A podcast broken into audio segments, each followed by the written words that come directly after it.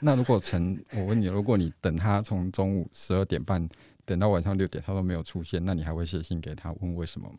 假如在四十年前，四十年前吗？可是你现在也很难去想象四十年前的你会有什么样的？还是说我其实同时有写给很多人？哦，原来是这样，我就给你等着。了解，原来是这样子。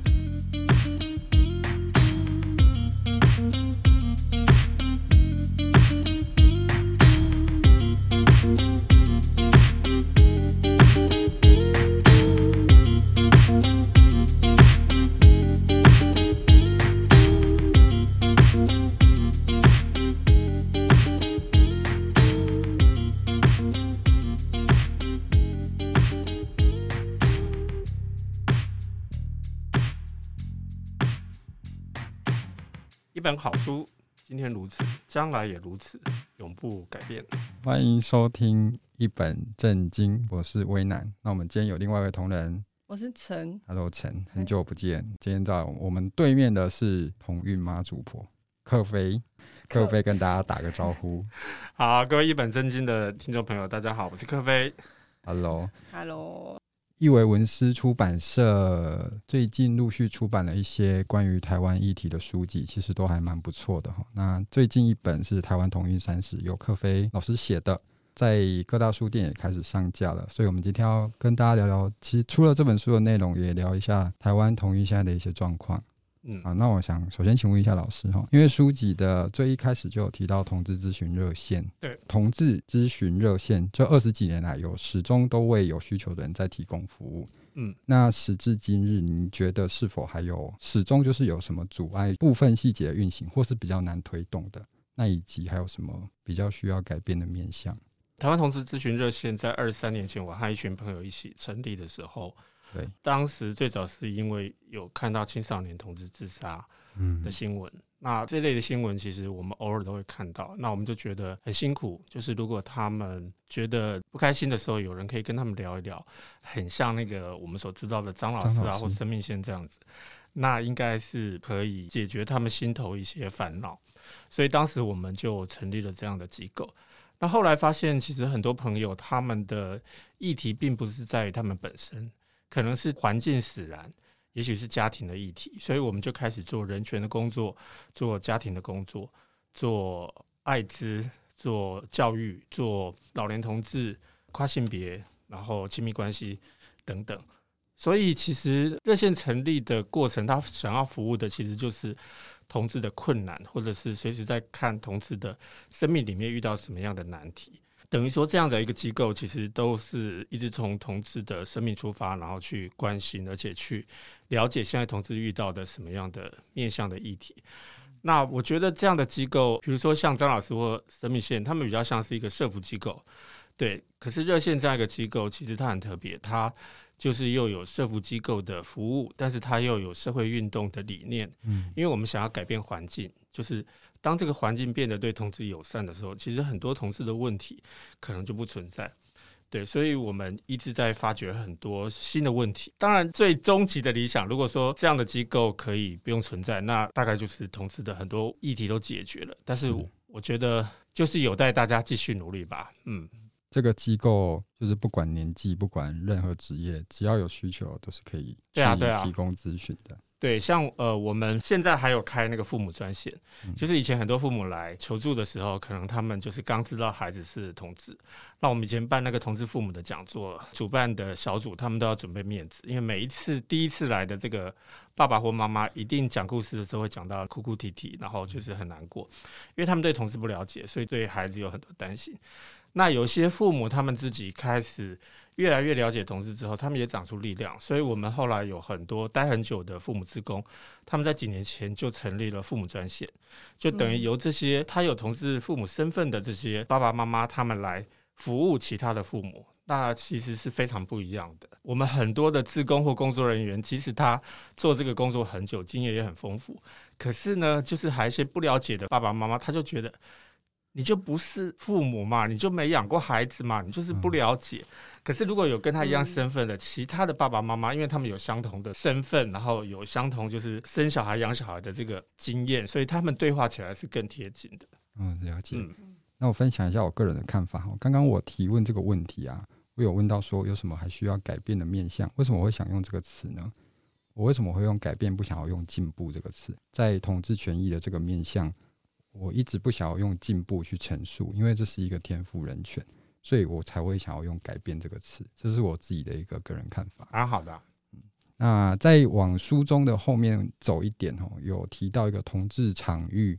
就所谓我们的同志场所、同志聚集的场所，嗯，因为早期的同志他很难表达出自我跟需求，在那个大环境下，所以会有许多同志在寻求认同或者是一些慰藉的场域出现。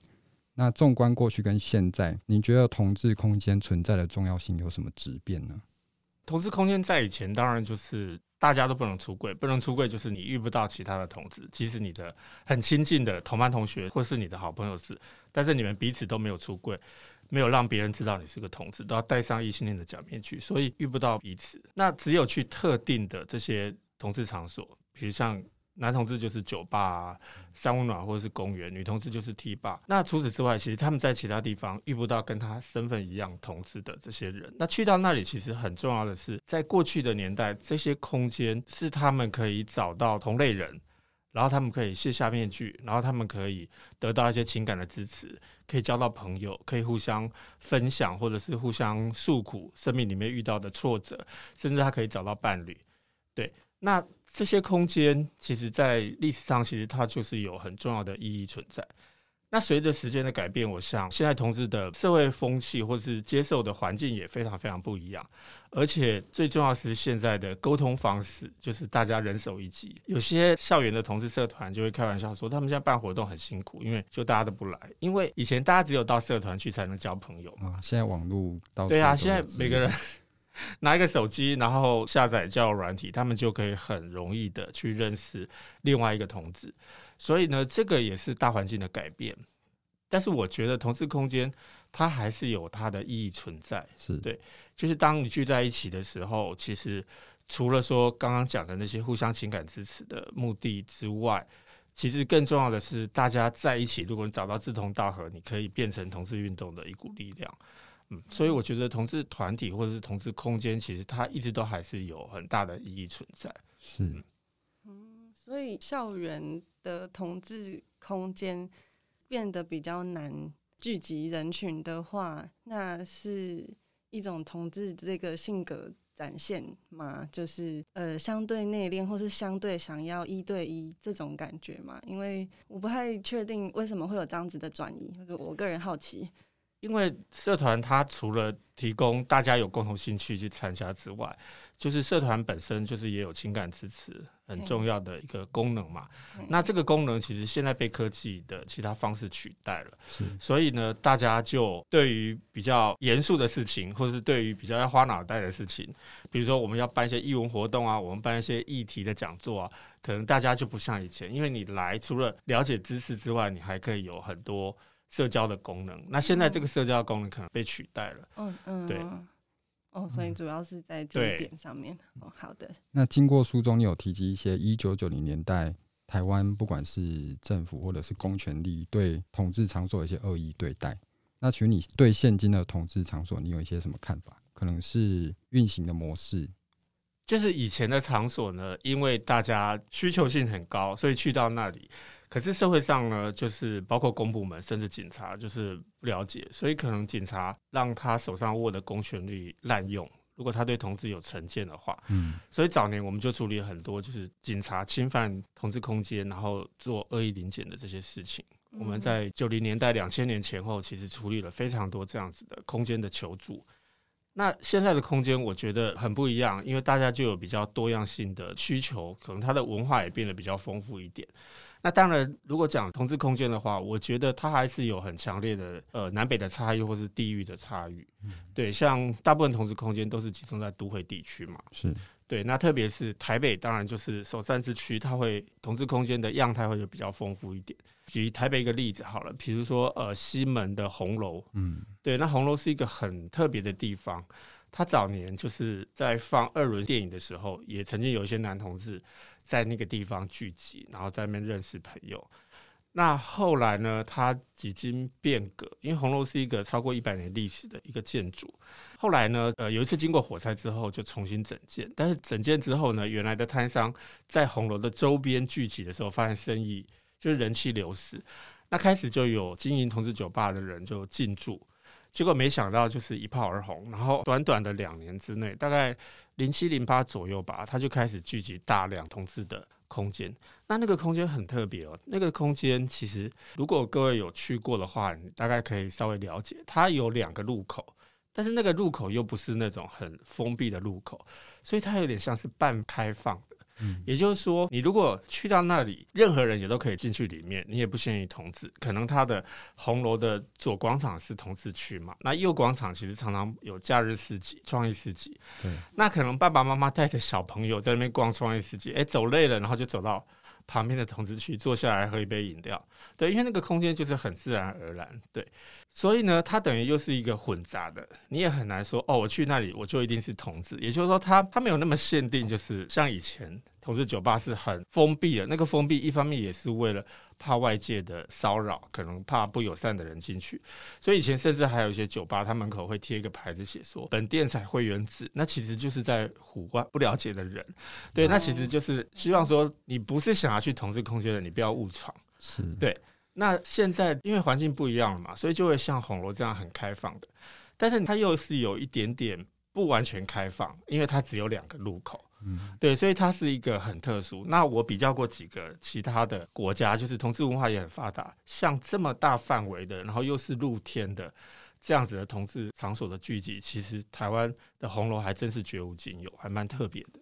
诶，有一部影集叫《午夜亚洲》，那台北是其中的一集。那那一集除了介绍台湾的夜市，驰名国外的就是夜市嘛，有一个部分就是特别在讲红楼这个场域，哦、很特别。对，所以那一集我看了之后，我想说，难道我们就只能叫它同志酒吧吗？难道就不能叫它酒吧？那个场域当然是所有人可以去的地方，你只是想休息，只是想喝酒。对，这是我比较想要表达的概念，不是只是针对某一个族群才能去的一个地方。那这样可能也无形间。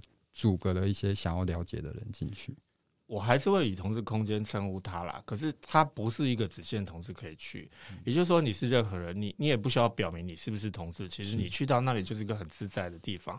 那我觉得这种方式反而是很好，就是本来大家就可以不会因为身份哪些地方可以去，哪些不能去，哪些地方你去了你会被人家另眼相看。嗯，对，所以我觉得它是一个很开放。那它那个开放其实就跟台湾的同志运动的发展，或者是同志文化的社会的普遍接受度，其实是息息相关的。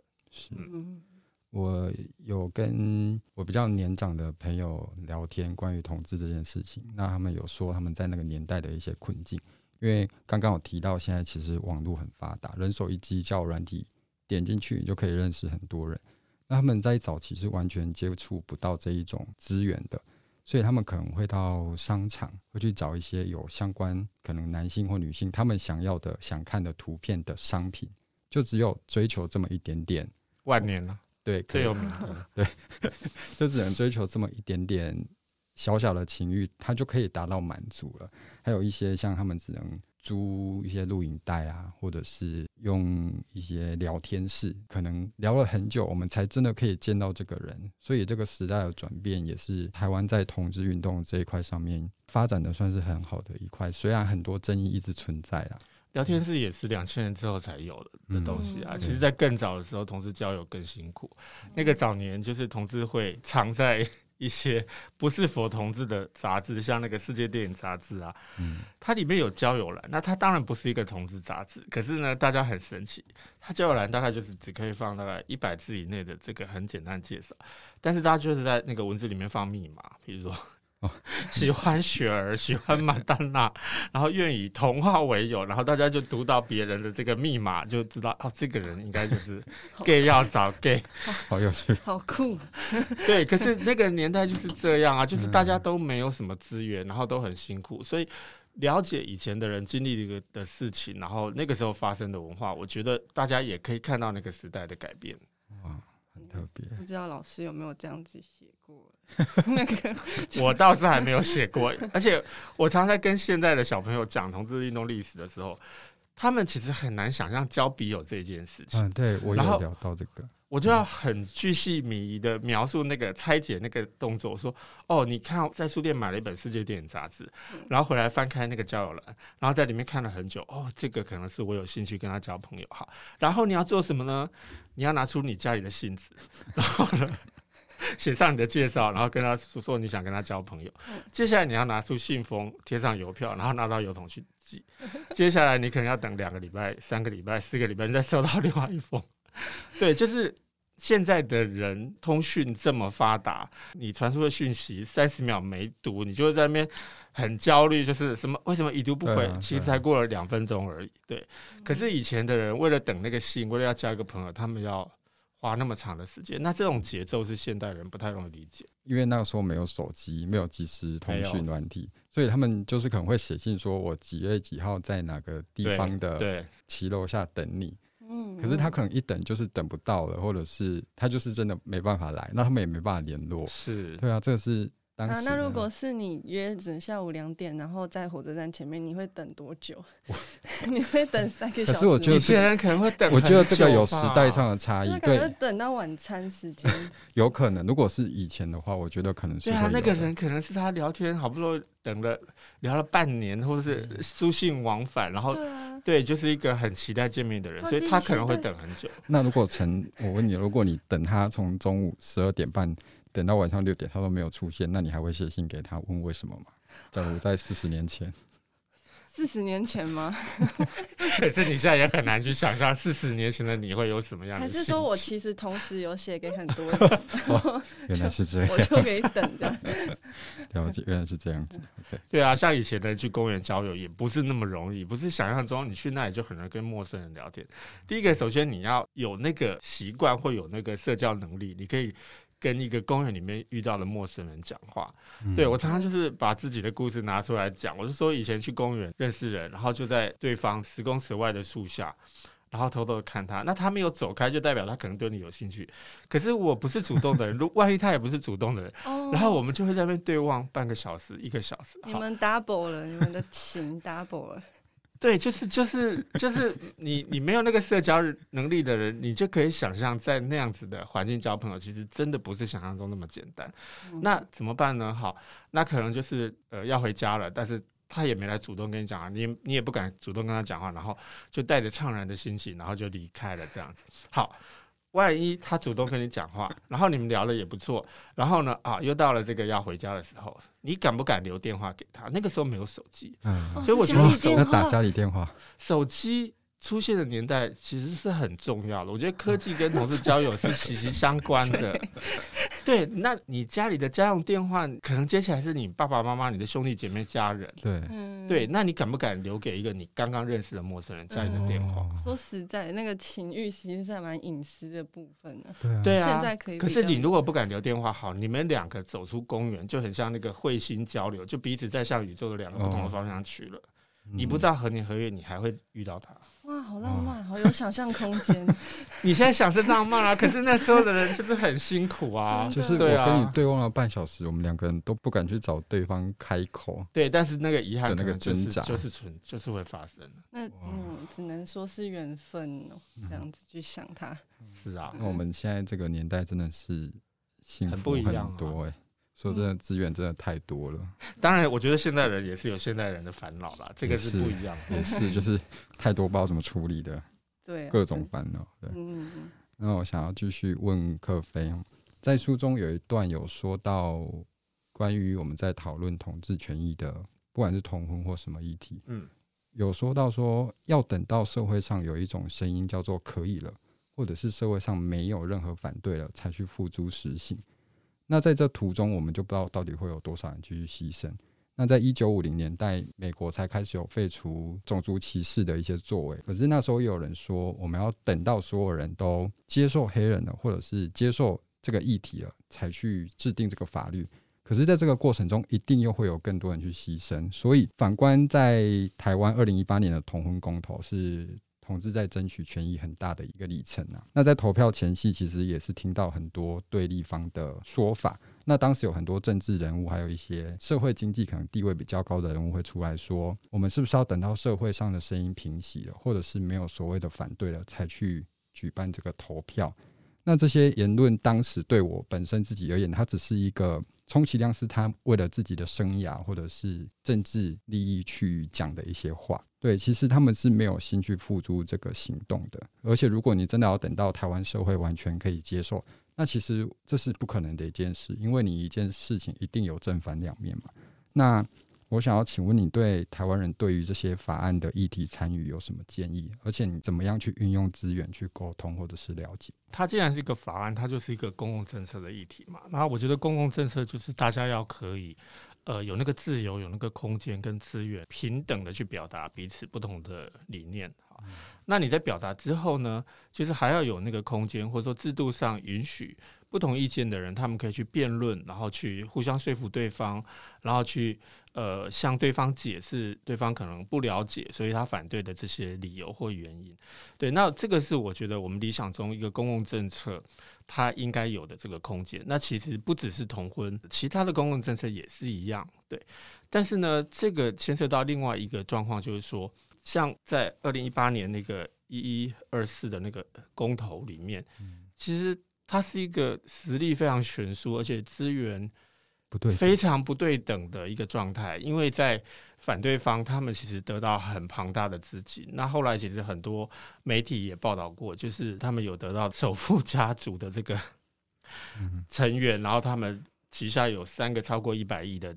资产的这个基金会挹注超过几十亿的钱到反同的教会里面，所以那是一个完全不对等。各位可以回忆一下，当时在公投之前，那个电视上那种连续的疲劳式的轰炸，然后每个小时每一家电视台都出现，然后都是在讲一些我们已经澄清了一百次的这个错误的资讯或者是谎言。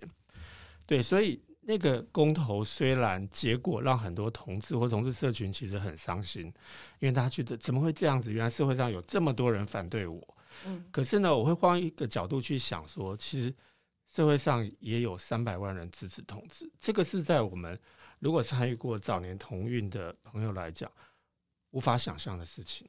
对，我们很难想象哦，原来有一天我们努力之后。有三百万，对整个台湾社会，其实有三百万人是这么明确的支持同志，对。可是他虽然没有通过，但是因为他不是一个对等的，所以我觉得大家可以看到比较积极的那一面。那当然，虽然后来在二零一九年，呃，法律通过了。可是呢，法律通过不代表社会的歧视就会立即的消失。对，所以还是需要不断的、不断的去沟通跟对话。那根据很多资料显示，我们知道在老一辈，可能六十几岁、五十几岁以上的这个公民里面，其实反对的比率还是比较高，不能接受的比率还是比较高。即使在同婚通过后一年做的调查也是这样子。所以呢，我觉得同志应该认真的去想，你怎么样跟年纪大的人去沟通。什么是同志？那同志为什么需要婚姻？这些事情，我讲一个经验好了，就是因为我家也在台南，在二零一八公投前一个礼拜，我就已经回到台南，嗯，然后那天刚好就是某个这个知名高中女校的这个，他们有个社团，那他们平常是会讨论关心一些社会议题，在他们聚集的时候，因为有认识的朋友，他就推荐他们老师，就是找我去跟他们聊天，哎，很有趣诶，这些十六七岁的高中学生是。他们不是在讨论我们要不要支持同婚，他们都没还没有十八岁，所以他们其实，在公投这件事也都还没有投票权。可是他们在交换什么心得？他们在交换我怎么说服我家的爷爷奶奶 去支持、去支持去支持同婚这件事情。那我觉得好有趣哦，就是你看到一种希望，就是即使他们在那次投票里面没办法投票。表达他们的支持的意见，可是就是这个年轻的一辈，他们其实是很多想法是是不一样的，是更接近这个平等，或是自由，或是多元文化的这个理想的状态。那你就看到一个希望，因为至少那是在未来，它有比较多改变的可能。我觉得台湾比较可惜的是，因为台湾可能有颜色或者是一些政治的限制或干扰，所以我们在参与议题的时候，我们只会看到赞成或反对。不会去看到赞成里面的细项跟反对里面的细项，这个是我觉得台湾人很需要去理解的一个地方。说我到底真正的投下这一张票，对我未来有什么影响？对啊，那个是很需要去沟通跟对话的。另外一个就是公投本身，其实它还有一些制度上设计的问题，比如说它的这个题目设计。嗯，会不会让想投票的人，他其实有个很复杂的逻辑议题。好，我听过一个最荒谬的一个这个耳语是什么？他说，就反正就是我的姻亲，然后他们家里的长辈就是本来是不想投的，住乡下，然后觉得公投跟他一点关系都没有哈。后来因为婆婆妈妈市场里面的姐妹淘，大家都说哦，那天要去投公投，他就打电话给他女儿问说啊，这是被他倒哈。他就跟他讲到那个就跟同志有关的那一题，他说。阿弟这个邓支持啊，跟同事有关的跟他支持啊。你知道他妈妈跟他说什么？他说：“阿这那支持的可以，啊是不是变成我赞成恁爸爸娶谁？”他的题目叫做“你支不支持一男一女？”嗯，好，但是一男一女的否定句是什么？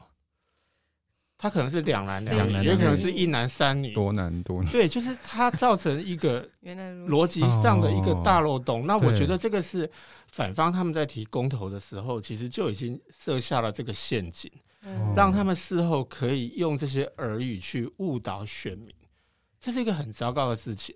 嗯，哦，所以他们可能反方就会变成说：“哎呀，呢不赞成，你们就是要多取几个，多加几个这种。”对，这种概念去说，可是这些事情我们听起来很荒谬，对不对？那是因为我们常常参与公共的讨论，我们知道很多为什么这个提案当时会出现，然后他是为了反对什么。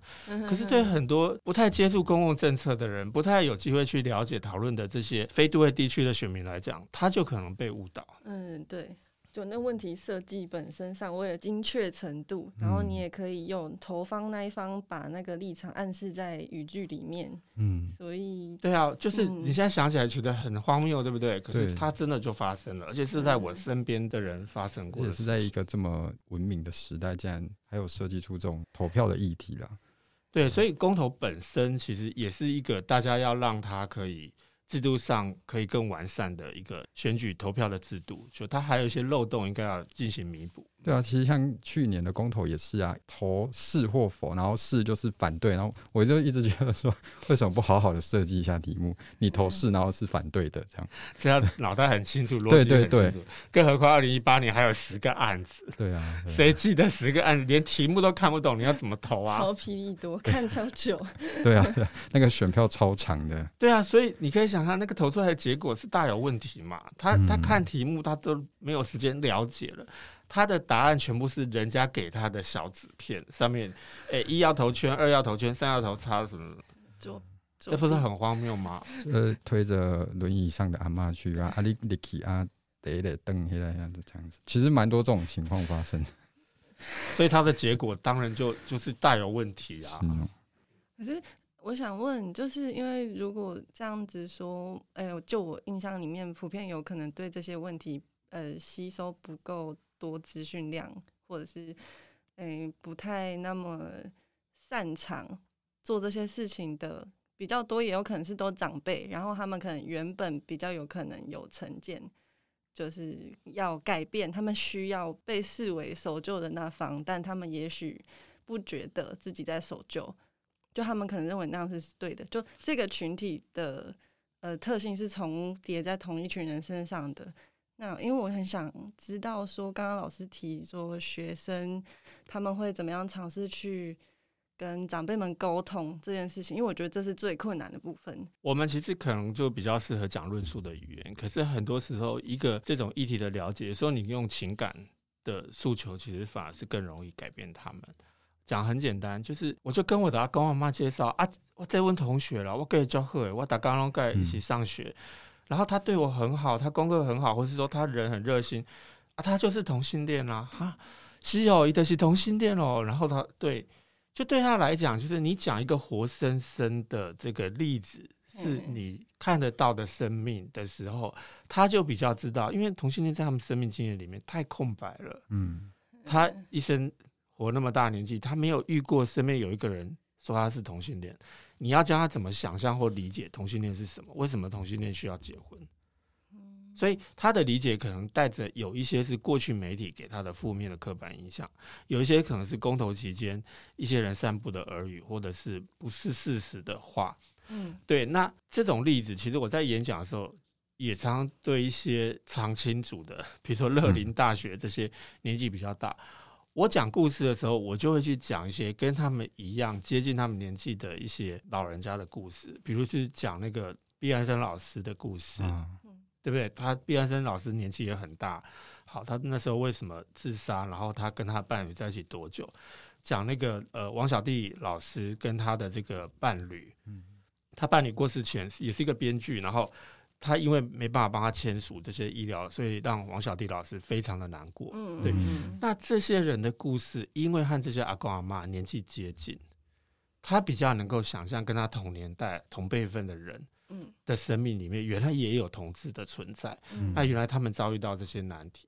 对，你跟他讲一个很年轻的 公众人物的故事，可能对他没有那么容易。他可能觉得是这个时代才。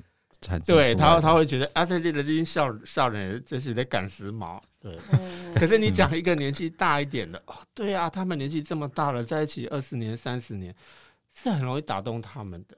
对，我觉得那种情感的诉求，你借着一个故事去说明，其实是反而容易让他们快速的理解或支持。嗯，很好的例子。因为现在啊，很热门的关键字就是性别是流动的。我想知道说，这个在呃机构或者是一些做运动的过程中，因为感觉有更多更小型的呃特别的团体出现，那他们可能有不一样的特质，是比同志在呃在更细分或者是更小群的这样子。不晓得在老师的经验里面有没有遇到，就是你觉得真的比较难去协助的。哦，我想问的是，如果像是第三性，现在可能比较多，他们比较敢出来发声，或者大家比较勇敢的去做自己自在的样子的时候，这个在你们的运动过程中会会不会有相对的困难？因为同志毕竟是一个平权的运动嘛，我可能问题不太清楚。好，没关系，我来稍微说明一下好了。其实就是我们现在比较常用的就是跨性别的这个名词去形容他们。那跨性别是在同志圈里面，其实更多。虽然我是同志，可是我可能是女同志、男同志，还是有很多人对跨性别是不了解的。嗯，对。所以呢，其实我们也不断在教育或社群内的教育，其实常常要去介绍或去提，或是让更多的跨性别的生命可以被看见。嗯，那同志本来就不是一种人，对，你男同志也不是一种人，女同志也不是只有一种人。对，那老年同志也不是一种人，嗯、所以我们以前出过两个书，一个叫做《阿嬷的女朋友》，大块文化，二零二零年，然后还有更早的二零一零年的《彩虹熟年八十》基本书房，嗯、一个是讲。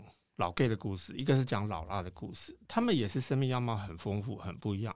那更何况跨性别，很多人对跨性别的错误的理解或一个刻板印象说，哦，他们就是想变性就变性，不是那么简单。跨性别不是说你跟医生预约了啊，下个月动手术，然后进去，然后把器官做改变或是切除好，然后你推出来你就变成某个性别，对，就变性好。没有，不是那么简单。他们可能要经过很漫长的时间，对，而且也不是所有跨性别都想变性，嗯，对。更多人的误解是啊，你是同志哦，那你一定想变性，对，这些都都是很刻板印象的误解。所以呢，在社群里面，我们一直很强调就是多样化、跟尊重差异，还有了解差异这个观念，在同志的运动里面、同志社群里面，一直是我们经常不断在强调的。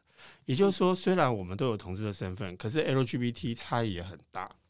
那你要去了解更多和你不一样身份的人，其他更细微的差异，这个在教育上大家都要有更包容的心，或者是更开放的心，然后去找更多的时间去听听他们的生命的困难是什么。嗯嗯嗯。那在同婚过后，台湾是亚洲第一个同志婚姻合法化的国家嘛？其实当下就是台湾的社会氛围有一种胜利的感觉。可是当下马上有一个隐忧或者是声音出现，哎、过了过了，那同志族群又说，哎、过了，那我我真的就要去结婚了吗？或者是，哎、我要登记了吗？是不是真的就去敢做这件事哦？所以在这个最大门槛跨过去之后，我想请问克菲，就是你觉得同志的权益有受到什么实质的影响吗？那他们跟家人啊、朋友，或者是在职场上，要怎么去追求下一步的进展？在过去的同志运动里面，其实追求或者是希望同志得到平等的权利，一样跟异性恋一样可以有结婚的法律的地位。这个只是同志运动努力的其中一个项目而已。嗯，其实我们过去来做的同志运动，就是在很多很多不同的面向去改变处境。对，我讲一个很简单的例子，那时候同婚通过，然后我听过一个很可爱的小拉子啊，然后就跑到户政事务所要去登记。户政事务所人员说：“啊，你们带户口名簿来？”他说：“啊，要带户口名簿哦，我不知道哎哈。”嗯，说：“可是拿户口名簿不就会被家人知道？你如果在家里都不敢出柜，那请问，在结婚对你的意义是什么？”我要讲的意思是说，如果你觉得社会还是让你有很多的担心、害怕，或是社会还不是够友善，那你现在有结婚的权利了。可是你结婚之后，你如果还是一样要面对这么多的歧视，或面对这些社会上有些人对你另眼看待的时候，那其实那都是我们还要再去努力的地方。所以，同婚通过只是我们得到一项的法律的权利，可是不代表社会马上就改变那个歧视。对，所以这就是同志运动里面，其实我们不断要去沟通，不断要在文化上或各个面向上去继续做很多平权的奋斗，就是这样子。那我们在书中后面有看到叶永志这个名字，嗯，那叶永志这个名字，他绝对是台湾同志运动史上永远没有办法被抹掉的一个名字。社运啊，几十年来其实都有一些文学作品跟音乐作品在发生。目前台湾最需要做的，因为我们这些作品的发生，毕竟就只是点状式的散布嘛。那我觉得现在最需要做的，其实是从小的教育养成。那你觉得台湾的性别教育主要的阻碍到底是什么？叶永志的事情发生，距离现在二十二年前，二零二零年的四月二十号，因为叶永志的事情发生，所以让原本要制定的一个法律叫《两性平等教育法》，就改了名称，叫做《性别平等教育法》。所以，二零零四年通过性别平等教育法里面就很有制度的，在学校的教育里面增加多元性别的教育。那现在年轻的一代，其实包括三十几岁，很多人其实在学校里面是有受过这样的教育。这个是我们回头去看这个教育法，它对性别平等教育其实有很大很大的贡献。这个台湾和其他国家其实是很不一样的。你在比较年轻一辈的，其实你可以感受得到他们受过这个性别平等教育的洗礼。当人在反同，为了反对同志婚姻战役之后，其实有很多人把目标对准这个性平教育，然后开始阻碍性平教育，甚至就说他们的孩子在学校里面不要接受同志教育或者是性别平等教育。嗯，那我在书里面有一个短文，我特别讲一个观念。我想跟这些反对，他说我的小孩不是同志啊，为什么他要上同志教育或是多元性别教育？嗯，我其实很想跟他们讲，叶永志他如果今天还活着，你看他过世的时候大概就十五岁嘛，嗯，过二十二年，他现在就是三十几岁，快要四十岁了。也就是说，当年欺负他的同学，现在也是这个年纪。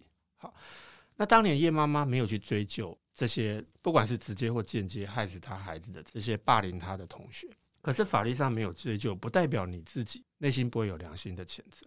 对，会不会午夜梦回的时候，你在想起你的国中生活，你在想起你十几岁的这个岁月的时候，突然想起你班上有个同学，当时因为被霸凌就死掉，哎，刚好其实你曾经也对他做过这些。那这个年纪的孩子，他们做这些事情的时候，他们可能只是觉得好玩。因为大家都在欺负他，那我不欺负他，可能好像说不过去，或是大家欺负他的时候，其实从来没想过，我相信他们也没想过会害他自己的同学失去生命。嗯嗯，所以他会不会后悔？那他后悔的时候，他会不会难过？所以呢，这个性别平等教育其实是让不管是同志的孩子、非同志的孩子去了解，我们身边有很多人可能跟我们不一样，那他们其实也有活的权利，他们有被平等。对待的权利，我们不应该因为他的性倾向和我们不同，性别特质不符合刻板化的性别特质，所以我们就去欺负他、霸凌他。对，所以性别平等教育或是同志教育是在帮助所有的这些孩子。对，当你没有教育这些孩子，而让他犯下一个他长大以后他都会后悔的事情，那你不是在害他吗？对啊，所以这个教育其实是对每个孩子、每个青少年、每个学生都是有帮助的。你不要犯下一个你自己一辈子可能藏在心里，你没有跟别人讲，可是你藏在心里你会后悔的事情。嗯，很棒的回馈。嗯嗯嗯。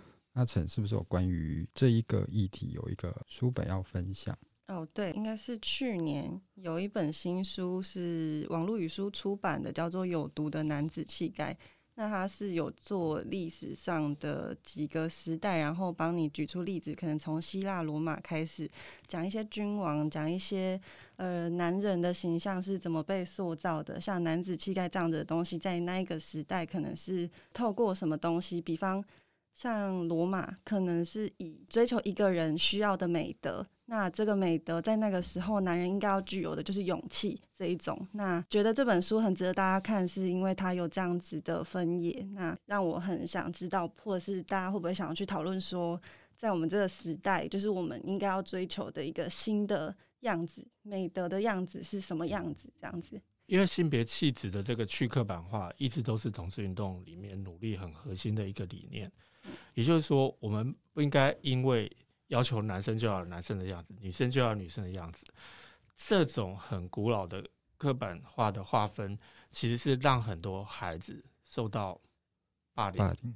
对，然后也是很多人他不能接受同志的一个很重要的理由。对，他觉得这些同性恋就是男不男女不女，好，不男不女，或是又男又女，好。那这个书我其实刚好就是讲了嘛，就是性别其实是一个社会建构的东西，它没有什么所谓天生的。嗯的东西，对这个天生的东西，其实就是我们觉得应该被打破的观念。嗯嗯嗯嗯嗯，就跟病一样，其实是一个体现在文化上的事情。这样就是随着时代演进，我们必须要去了解，它不是只是单纯被划分出来的一个观念而已。嘿，嗯，它是对啊，就好像基督教文化歧视同性恋之前，同性恋在历史上一直普遍存在啊。对啊，它被视为生病，或是被视为异端，其实也是基督教文化的影响。我分享一下，我在几年前，我不太记得了，是还蛮可能是接近大学的时候，我有去当小蜜蜂。我第一次用我自己的身体去参加社会运动的一件事。那当下是朋友邀请我去，那我可能觉得说，诶，就去啊，好像蛮有趣的。可是直到我要去报到的那一刻，我整个人身体发烫，然后很紧张，我很紧张，我不知道会遇到什么样的事情。当天我记得我收到很多正面的回馈，那当然我会觉得哇，我做这件事情是有所意义的。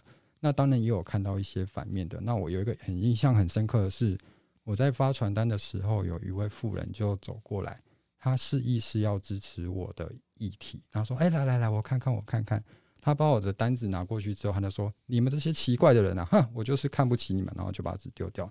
在当下，我会觉得说。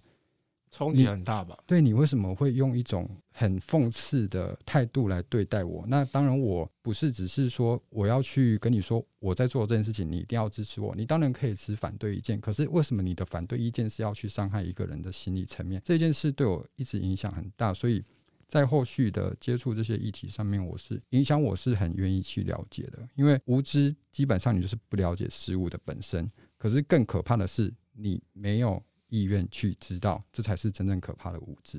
嗯嗯，我相信他们在说这些话的时候，我都会在想，那他们脑袋在想什么？对啊，就他们讲出这个话的背后，是他动机怎么理解同志的？他怎么他怎么会说出你们这些人怎么样怎么？那他的那些怎么样怎么样价值从哪里来？我都会去想这些。嗯，这就是还需要真的还需要去改善的地方。那我最后想问一下克飞，就是三十年就这样子过去了，那为同志发生这么多年，以目前现阶段，你觉得满意吗？做社会运动其实就是永远都不会满意嘛。其实我也曾经在访问中被问过说，那三十年同志运动的成果是什么？我说我没办法回答成果是什么，但是我只能告诉你我看到的改变是什么。我看到的改变是越来越多同志他可以不用隐瞒他的身份。用他原来的人格，用他原来的特质，去公平合理的去跟社会其他的人互动，这是我看到同志运动带来最大的改变，就是不会有人因为他的性少数的身份，然后抬不起头，或是要遮遮掩掩，或是要隐瞒他的这个同志的身份。对，那我觉得这个是改变。嗯，那社会运动为什么不讲成果？是因为我们觉得他永远都在寻找到底还有什么人。遇到不公不义被对待的事情，所以呢，如果讲成果，好像我们已经天下大同，然后我们不需要努力，对。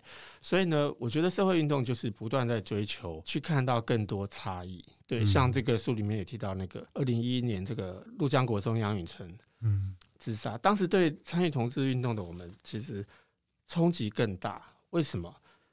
当年的同志游行在凯道，台北凯道已经有几万人上街头，可是我们坐捷运不用半个小时就会到他念的那个国中的泸州站下车。地理上的距离这么近，不用半小时。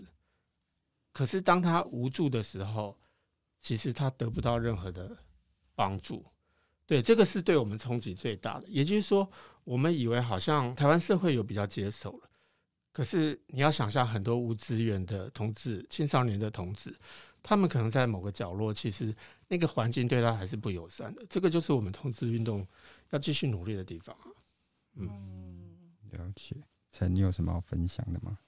啊，我觉得老师笑起来很很温暖，这是今天的感想啊。因为其实其实我们书城也有基本书房出版社，对，那还有一些，因为现在越来越多资源跟作品都有呈现出来了嘛，那我们可能都会觉得说，你去看那个，那你就是那个。我很希望大家可以赶快破除掉这个，就是可能我去。买了一本，例如《台湾同运三十》号，你就说你是同志，但其实不一定，人家说不定只是很想了解这一件事情的本质，对啊，所以也可能不一定，也可能是同志又怎样？对啊，对啊，就是就是想要破除掉这个死板的观念啊，对，而且希望有一天就是同志在社会上是同志，或者是各种性别领域的都不用再去被定义，或者是特别需要讨论的一个族群。而且我们也不用去特别提出说我要友善对待同志，我要友善对待跨性别族群等等的，都会说前人种树，后人乘凉嘛。那克菲就是帮我们种下了很多树，可是我觉得我们后代就是当然不要只是去乘凉，你要思考去怎么行动，然后去影响你的下一代或者是你自己未来的生活。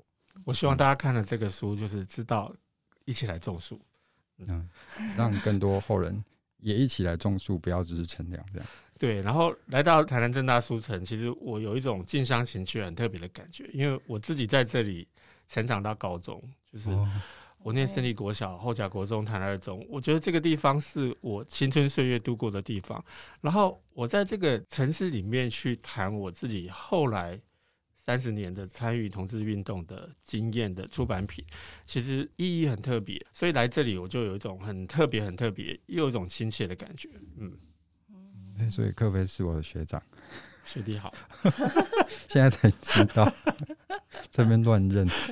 好，那很谢谢克菲今天来跟我们分享，内容真的很丰富。那台湾同运三十这本书已经出版了，这本书的分量之重，我觉得大家可以来了解看看台湾这几年来同运的进展，以及一些相关的想要传达给大家的一些理念。那今天就谢谢克菲，还有谢谢陈，谢谢谢谢主持人，谢谢一本圣经的听众朋友，帮我们打广告。好，那我们跟大家说再见喽，拜拜，拜拜。拜拜。